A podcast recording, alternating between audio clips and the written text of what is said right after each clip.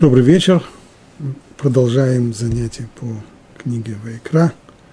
Недельный раздел Торы к душим, который мы сегодня заканчиваем.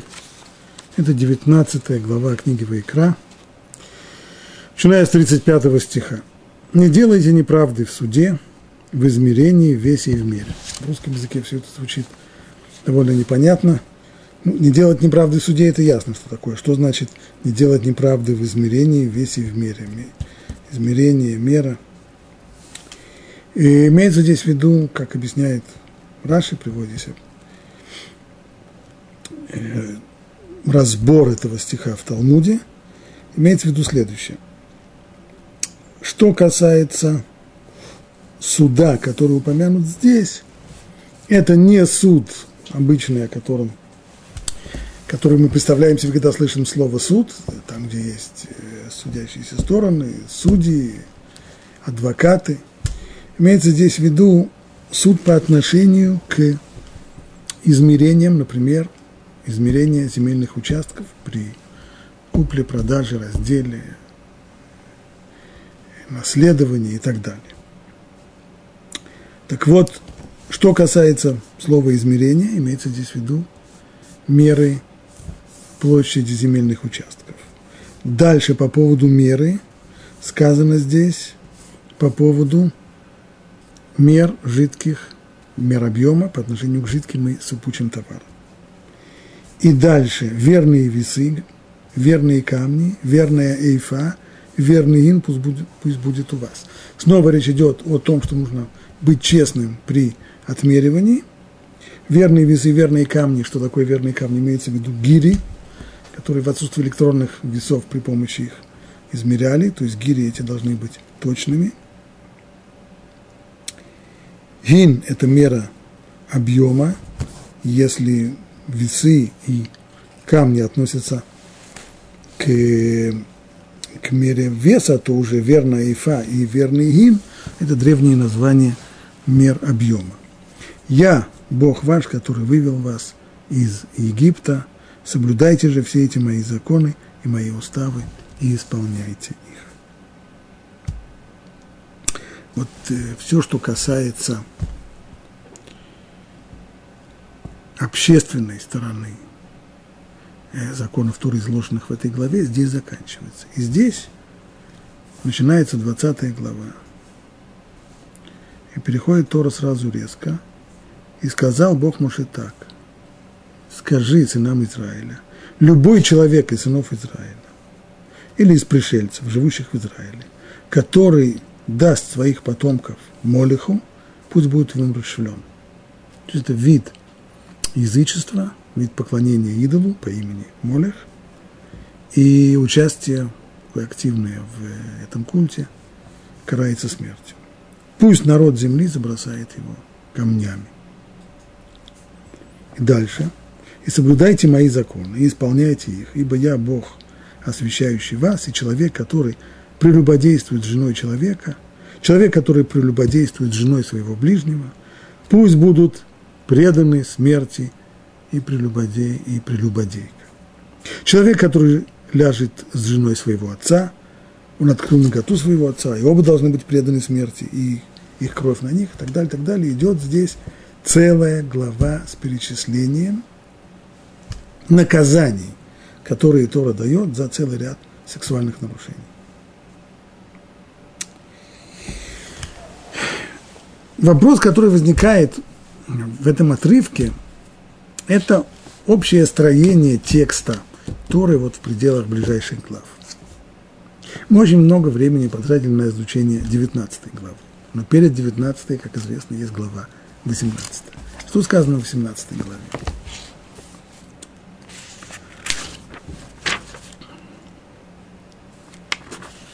Это глава, в которой перечисляются самые различные виды запрещенных сексуальных связей, что называется райот. Чтобы никому из райот не приближалось. Ноготы отца своего и ноготы матери своей не открывай. Ноготы жена, прежде всего, ближний родственник, инцест. Ноготы жены отца твоего не обнажай. Ноготы сестры твоей, не открывай их ноготы. наготы дочери сына твоего или дочери своих внуков так далее. То есть, и заканчивается это, и никого из детей своих не давай проводить перед Молехом, тот самый Молех, которого мы только что упомянули, и не оскверни имени Бога твоего, я Бог. После этого и с мужчиной не ложись, как ложатся с женщиной, это мерзость. И ни с какой скотиной не производи излияния. Все, все, все. Все сексуальные нарушения уже упомянуты в 18 главе. Вслед за этим, в 19 главе, законы совершенно другого характера.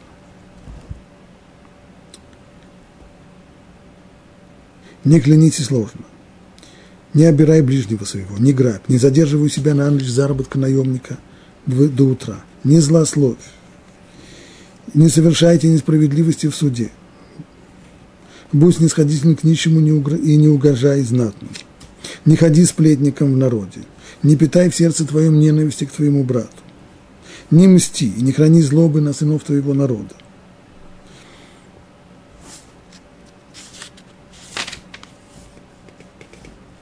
И так далее, и так далее, и так далее.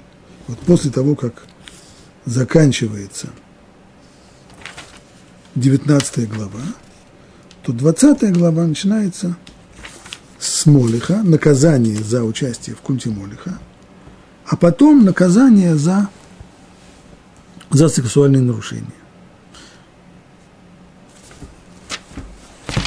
Почему так?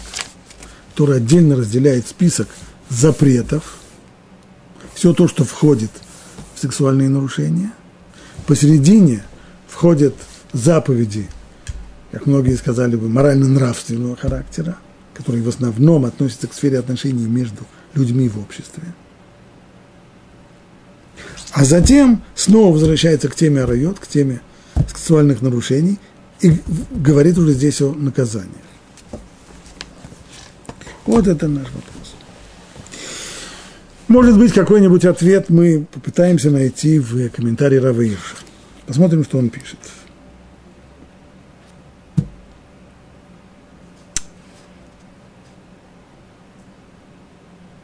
В нашем предисловии к предыдущей главе, то есть главе 19, мы уже отмечали, что вот эта вот 20 глава, которую мы сейчас учим, она, безусловно, является продолжением главы 18. И совершенно естественно было бы, чтобы после 18 сразу шла 20 по содержанию, так чтобы 20 не была 20, чтобы она была 19. В главе 18 она завершает начатую там серию законов о барайот, то есть о запрещенных сексуальных отношениях. В главе 18 перечислены запреты. А глава 20 устанавливает наказание за них, за их нарушение. В ряде случаев это смертный приговор, который выносится судом. В других случаях это может быть божественное постановление, то, что называется карет, которое искореняет нарушителя из среды своего народа. Причем еще интересно, что в 18 главе, ближе к концу почти, в 21 стихе, там содержится запрет жертвоприношения, принесения жертвы Молеху. Кстати, что это за жертвы Молеху? Жертву Молеху приносили собственных детей. Это был один из самых страшных культов, который только знало язычество. Когда идол, э, э, который делался из металла, изображался с э, бычьей, с бычьей мордой и с протянутыми руками. На руки к нему клали люди своих собственных детей, а под ними разводили огонь и таким образом сжигали собственных детей в жертву этому жуткому идолу. Все это под, э, под, под музыку, под, под пляски, под, под истерические крики и вопли. В общем, э, действительно жуть. Так вот, в 18 главе содержится запрет принесения жертв Молиху, а в 20 главе, то, то, с чего она начинается, скажи сынам Израиля, любой человек из сынов Израиля, который даст из своих потомков Молиху, пусть будет умерщвлен. Между этими двумя главами, 18 и 20, в одной список запретов, в другой список наказаний, В главе 19 обсуждается еврейский способ возвышения жизни человека в обществе. Перед тем, как произносятся смертные приговоры, продолжает Равирш, за запрещенные сексуальные связи, нам показывают значение этих законов для миссии еврейского народа в целом и для каждого его представителя в отдельности.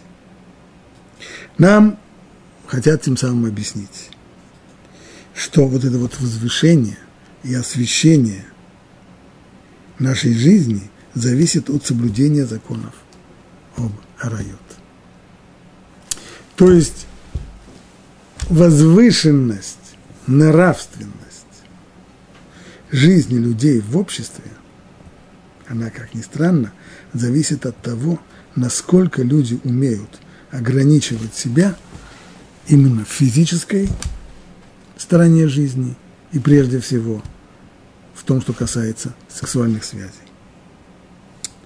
Лишь от такого народа сыны и дочери, которого являются плодом семейной жизни, определяемой запретами, то есть ограничиваемой и выстраиваемой на основе запретов на райот, на запрещенные связи, можно ожидать исполнения заповеди святости семейной жизни.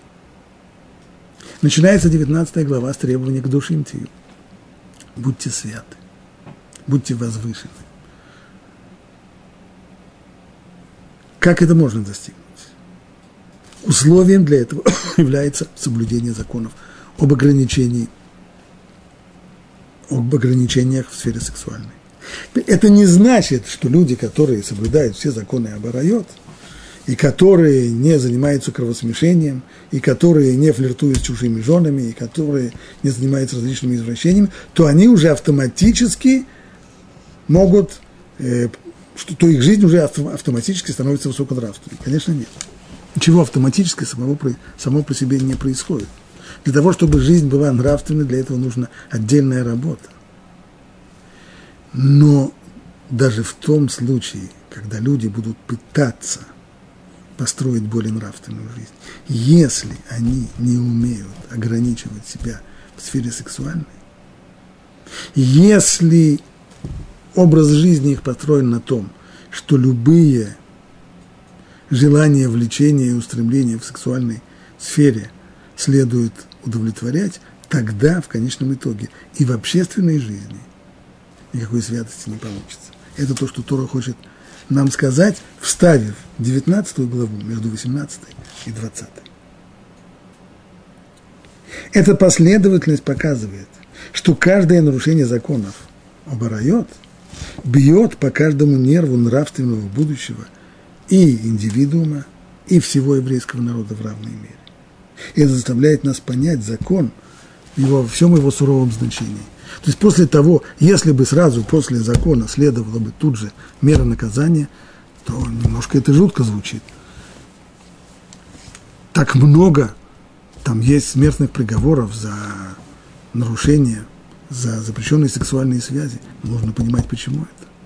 Строгость наказания зависит от того, насколько преступление вредно влияет на человека и на, и на все общество.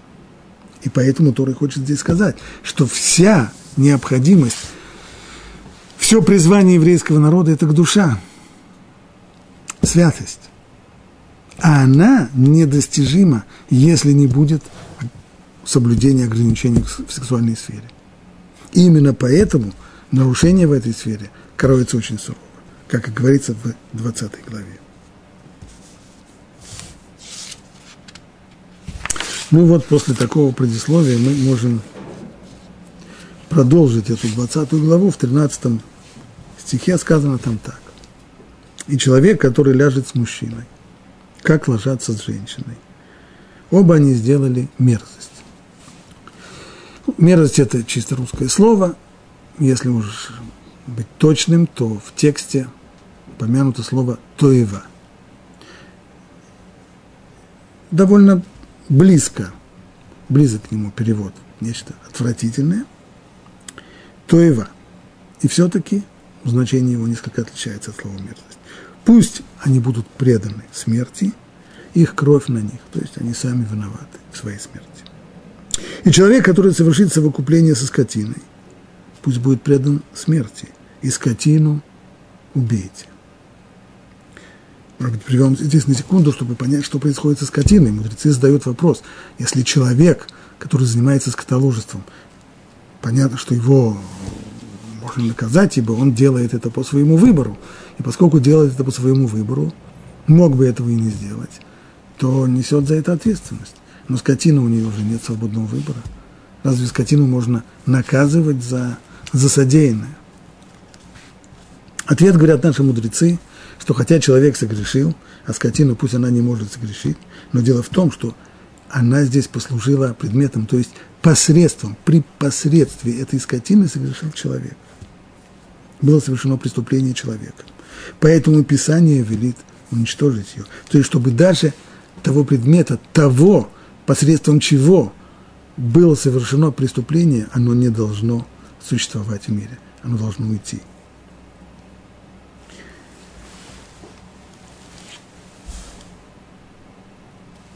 Если так, продолжают мудрецы, то человек должен сделать себе вывод. Если уже скотина, который, при последствии которой кто-то сделал преступление, она уже уничтожается, чтобы не осталось никакого следа преступления в мире, то уж тем более человек, который подтолкнул другого на грех, и благодаря нему, с его подачей, другой человек совершил грех, то, понятно, ему придется отвечать за то, что он подтолкнул другого человека на грех.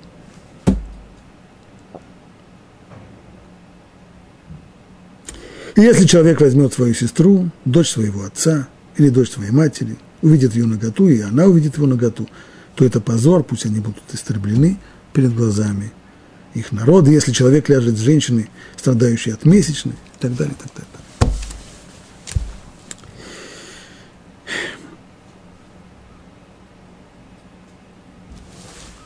Я хотел бы остановиться сегодня чуть подробнее на том, что сказано в 13 стихе. И человек, который ляжет с мужчиной, как ложатся с женщиной, оба они сделали мерзость. К сожалению, это сегодня актуальная тема. Хотя обычно я стараюсь на актуальные темы не говорить. Типа, когда говорят на актуальные темы, люди с трудом слышат то, что говорится, они слышат то, что они думают, что должно быть сказано – ибо на актуальные темы пишут в газетах и говорят по радио, ну а дальше все идут шаблоны, стереотипы, и никто не слышит то, что говорится действительно. Но все же мне хотелось бы коснуться этой актуальной темы чуть-чуть э, глубже. Может быть, э, с точки зрения несколько неожиданной.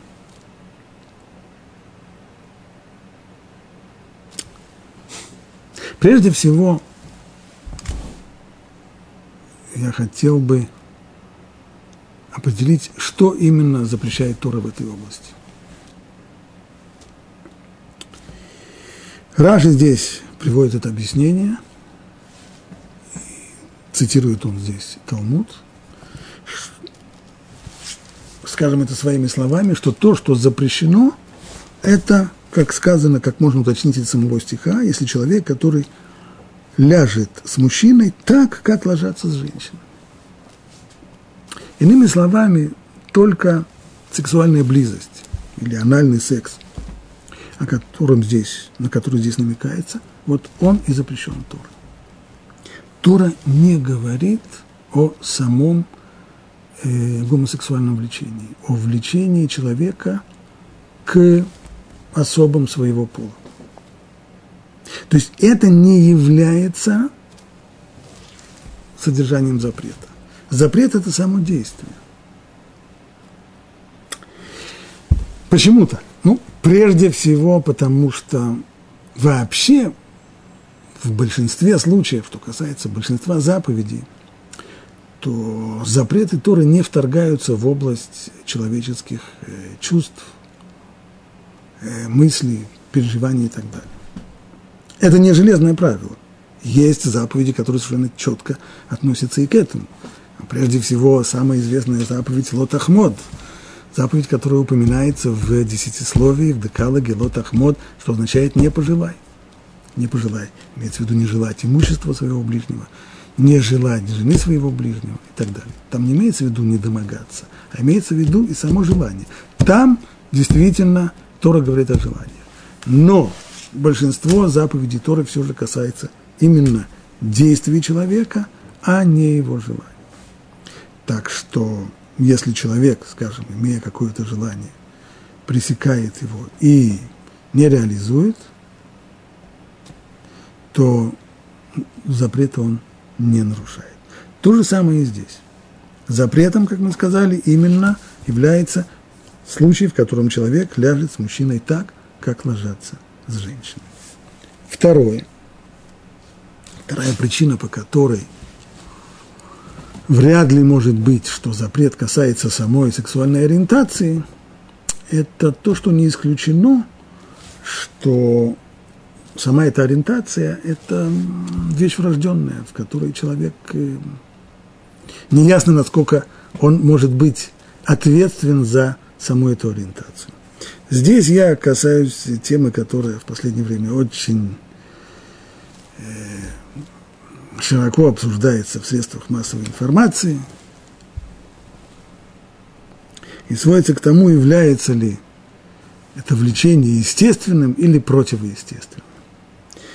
И сторонники гомосексуалистов э, напирают на то, что это совершенно естественно и приводят, и, и говорят, что точно так же естественно, как и все остальные потребности или влечения человека, а противники говорят, ничего подобного, это просто совершенно неестественно и, и это называется извращением или еще как-то и так далее.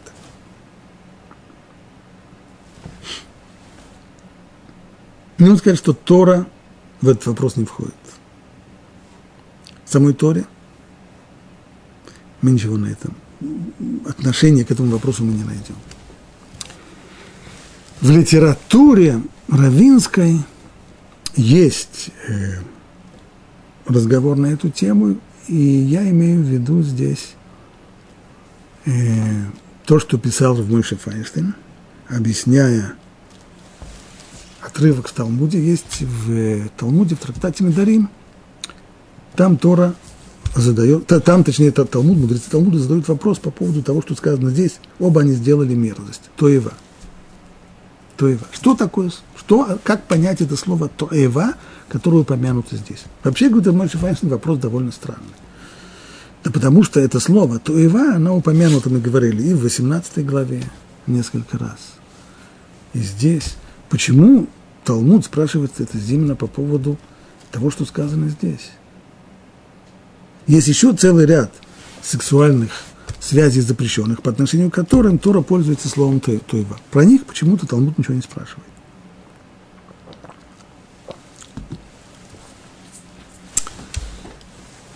Это первый вопрос. Как Талмуд отвечает? Тоева следует понимать так. Toe, ата, ба, то есть аббревиатура. То это означает блуждать, заблуждаться. То есть ты блуждаешь ба по отношению к ней. Или, как объясняют там комментаторы, ран, ты блуждаешь, заблуждаешься от нее. Объясняет ран, что следует понимать это так, что вместо того, чтобы иметь близость со своей женой, ты блуждаешь, уходишь от нее – покидаешь э, интимную близость со своей женой в поисках интимной близости с мужчиной. Так написано там в Талмуде. Простое понимание этого ответа Рамойша Файнштейна не удовлетворяет, потому что, еще раз, он обращает свое внимание на да, странность, почему Талмуд спрашивает по поводу слова «туева» только здесь, хотя это слово упомянуто в 18 главе несколько раз – и отсюда его вывод.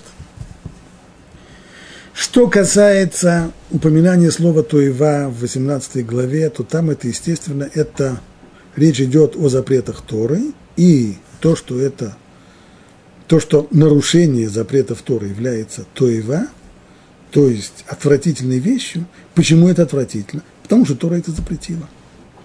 Уточним еще раз. Это не то, что в Торе есть какая-то отвратительная вещь, а Тора ее запретила, поскольку она отвратительна. Это не так. Как говорили наши мудрецы, пусть не говорит человек, фу, терпеть не могу свинину. Ну почему? Свиное мясо, чем оно хуже, чем остальные другие. Тора запретила. Вот с этого момента, как Тора запретила, вот с этого момента оно и становится отвратительным. Но не потому, что оно отвратительно само по себе. Точно так же и здесь. Если Тора запрещает чужую жену, то ничего отвратительного в ней самой, она сама по себе может быть очень привлекательна. Но как только Тора ее запретила, или как только Тора запретила сексуальные связи с близкими родственниками, вот с этого момента они становятся, эти вещи, эти контакты становятся отвратительными, потому что это запрет Тора. Поэтому там Талмуд не, не спрашивает никакого вопроса, почему это называется Тоева. Но вот здесь, по поводу гомосексуализма, вот здесь Тора спрашивает, вот здесь Талмуд, простите, спрашивает об этом. И спрашивает потому, что здесь, в отличие от всех остальных случаев, описанных в 18 главе, здесь у человека, нет же у человека влечения естественного, нормального к особым своего пола. Если по отношению к другим Всевышний дал человеку влечение для того, чтобы у него было потомство, поэтому у человека существует влечение к особым другого противоположного пола. Но нет влечения наполовину, это же инстинкты. Не может быть инстинкт по отношению к своей жене, да, к чужой нет. Если есть инстинкт, то он работает. Поэтому здесь есть запреты, которые накладываются на уже существующий инстинкт. И если человек нарушает эти запреты, то это гадость. Но здесь, по отношению к мужчинам, нет же у человека естественного стремления, влечения к особам своего пола. Это извращенное стремление, и оно только, работает только по системе запретный плод сладок. Вот поэтому здесь и спрашивает Талмуд, как понимать слово туева. Здесь и ответ его туэ атаба, ты заблуждаешься, ты блуждаешь в чем? Ты блуждаешь не просто в том, что покидаешь свою жену в поисках близости с мужчиной, а имеется в виду, ты покидаешь естественную форму, естественное сексуальное влечение и идешь за неестественным. Так пишет Рабон Файнштейн.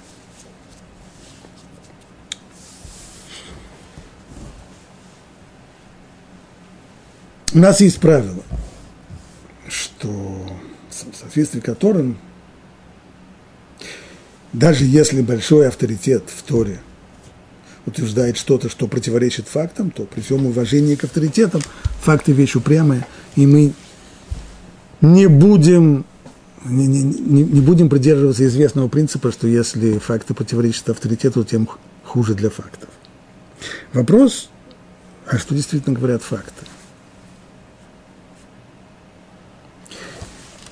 Есть ли основания утверждать, в отличие от того, что писал Рабойши Файнштейн, снова он писал это не потому, что он исследовал вопрос э, с точки зрения статистики или с точки зрения каких-то наук и так далее, или опрашивал людей, а его это понимание исходит из расчета вот этого талмудического отрывка, который мы объяснили в трактате Медарь.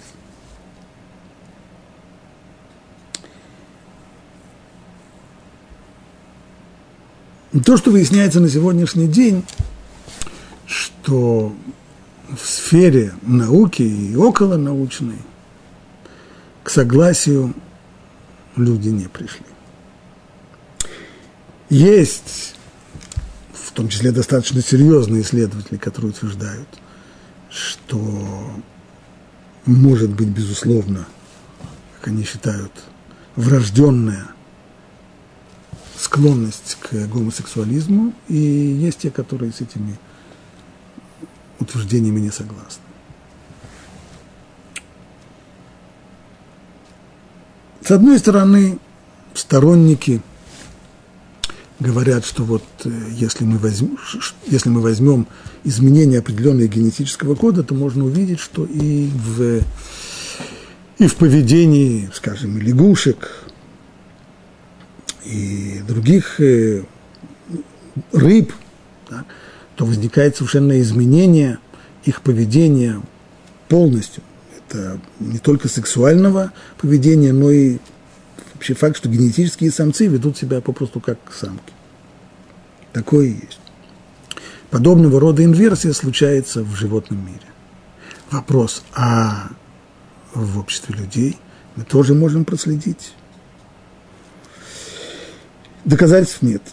То есть, э, как пишет э, достаточно уважаемое издание, генетика человека не предоставила сколько-нибудь определенных данных в этой области. То есть, достаточных доказательств нет.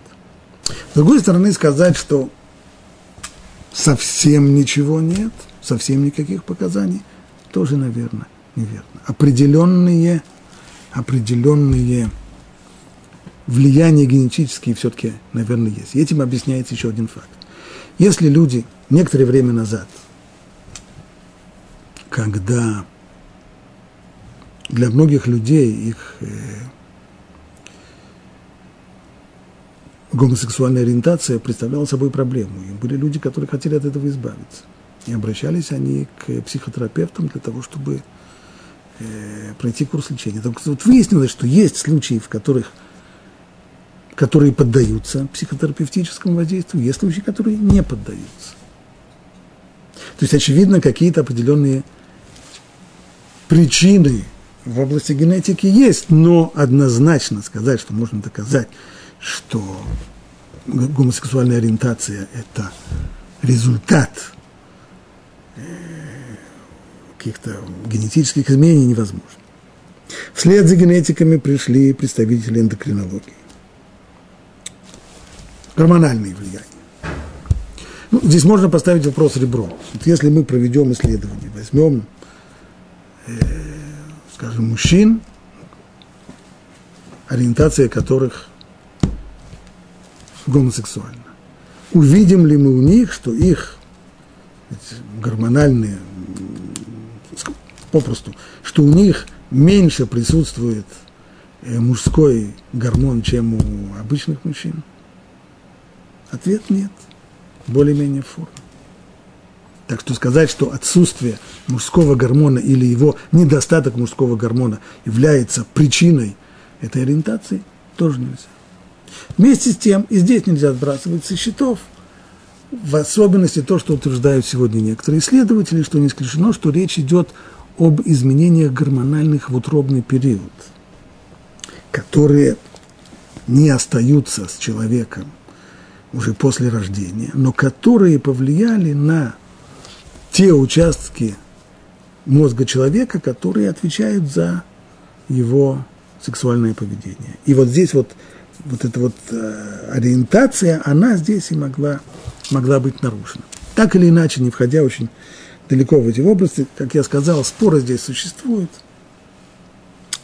Кроме того, кроме того, споры эти накаляются в особенности, если взять э, сферу русскоязычную, то там в результате э, конфликта с Европой эта тема муссируется постоянно, постоянно все говорят на эту тему.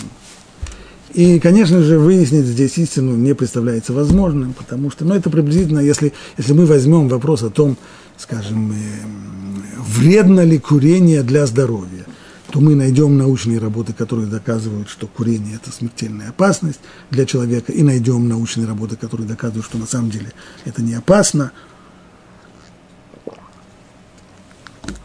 И эти исследования финансируются одной стороной, эти исследования финансируются другой стороной – и эти приводят доказательства, эти приводят опровержения. Но, скорее всего, так э, интуитивно я чувствую, что ситуация, ситуация обстоит так, как во многих вопросах мне это объяснял мой учитель, Рав Фрати Зихону Левраха, что то, что человек получает – от природы, от родителей, это задатки, наследственность, генетика прочие все вещи. Их нельзя отрицать, они, безусловно, существуют, они задатки. Но разовьются эти задатки или нет, зависит и от среды, в которой человек живет, и от его собственного поведения. Человек, то есть, как это писал один известный автор, что то, что человек получает от природы, это как каменщик, который получил большой поддон с кирпичами. Ну а теперь что из этих кирпичей он сделает? Да, кирпичи, они определяют материал, но из этих кирпичей можно сложить печку, можно сложить дом, можно сделать беседку, а можно сделать совсем другое. И каменщик – это человек. А кирпичи, которые он получает, они не предопределяют, что же он сделает с этими кирпичами. Точно так же и здесь. Скорее всего, гормональные, генетические, прочие причины влияют на возникновение задатков. Но сказать, что неоднозначно определяют сексуальную ориентацию человека, вряд ли. Это вряд ли. От самого человека и от среды, в которой он живет, зависит, разовьются эти задатки или нет. Но самое главное, что мне кажется что вся эта дискуссия, естественно или неестественно, она совершенно не к месту. Ведь люди, которые говорят, что гомосексуализм это плохо, потому что это неестественно, они просто промахиваются мимо цели. А что то, что естественно, то и хорошо. Смотрите, а влечение к чужой жене, оно что, тоже противоестественно? Оно совершенно естественно. Но человек не может и не должен быть естественным. Наши естественные влечения, они не постыдные, они существуют но человек не должен удовлетворять все свои влечения. Человек должен подниматься над своими влечениями.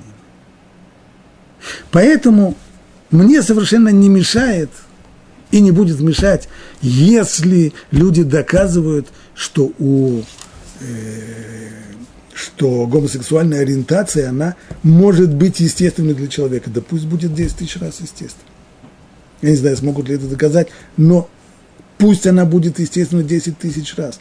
Это еще не значит, что человек должен стать гомосексуалистом. То есть, еще раз, с точки зрения Торы, сам факт того, что другие люди, особы того же самого пола, привлекают кого-то сексуально, не является составом преступления.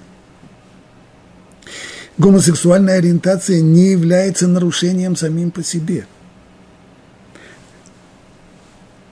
Это влечение – которое человек должен преодолеть в себе, чтобы не реализовать его на практике, чтобы не получилось так, чтобы он станет человеком, который ляжет с мужчиной, как ложатся с женщиной. Если у человека есть влечение к чужому кошельку, а есть целый ряд людей, которые, безусловно, испытывают это влечение. Я, по крайней мере, знаком с рядом таких людей. Они должны, каждый из них понимает, что он должен взять себя в руки и, и не залезать в чужой кошелек. Воровать нельзя – ни в коем случае. Поэтому даже если у человека есть такое стремление, то он должен его преодолеть. То же самое и здесь. Само по себе стремление не греховно.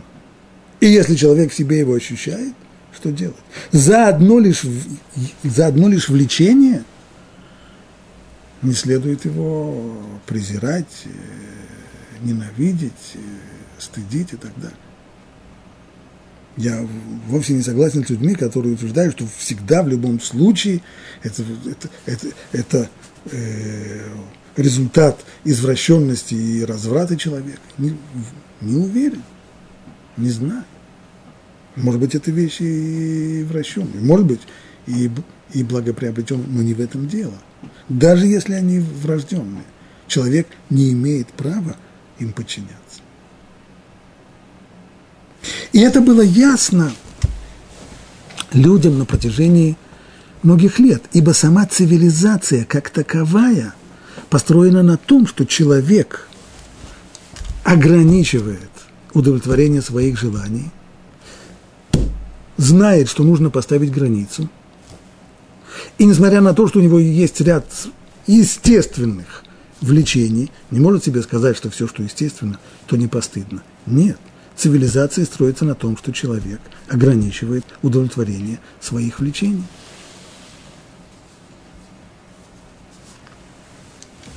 И для этого не нужно быть евреем, для этого не нужно соблюдать Тору, для того, чтобы понимать, что цивилизация как таковая требует от человека ограничения своих влечений, ограничения удовлетворения своих влечений.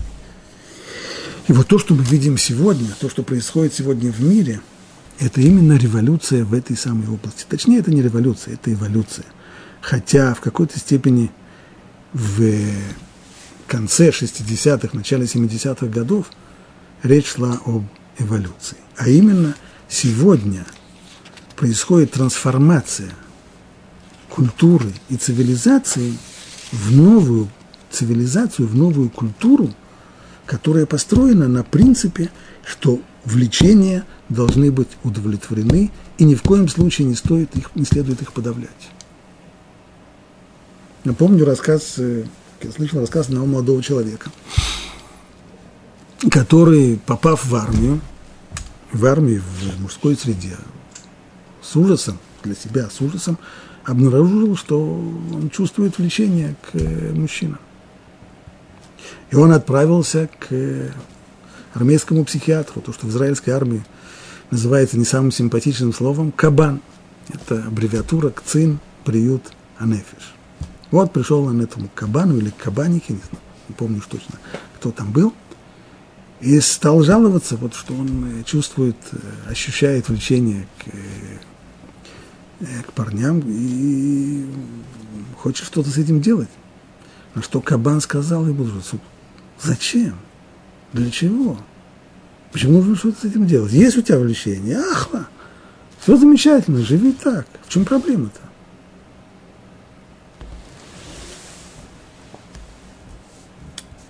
И это не просто случайность или какое-то узкое событие. Это просто смена вех в западной цивилизации. В конце 60-х, начало 70-х годов идейным вождем движения так называемых новых левых был, как обычно это бывает, еврей, ассимилированный еврей, философ Герберт Маркузе. Имя это малоизвестно сегодня, мало кому сегодня известно. Он называл себя э, не, в общем-то, был марксистом в какой-то степени, но это был очень специфический марксизм, не, не традиционный марксизм, не догматический марксизм. А, в общем-то, это была смесь марксизма с фрейдизмом. В двух словах его теория говорила следующее. С одной стороны, он отрицал западную культуру, много говорил и интересного, и правильного о том, как эта западная культура вырабатывает определенные материальные ценности, а затем заставляет человека их приобретать. И так развивается э, общество потребления, в котором человек только и делает то, что потребляет.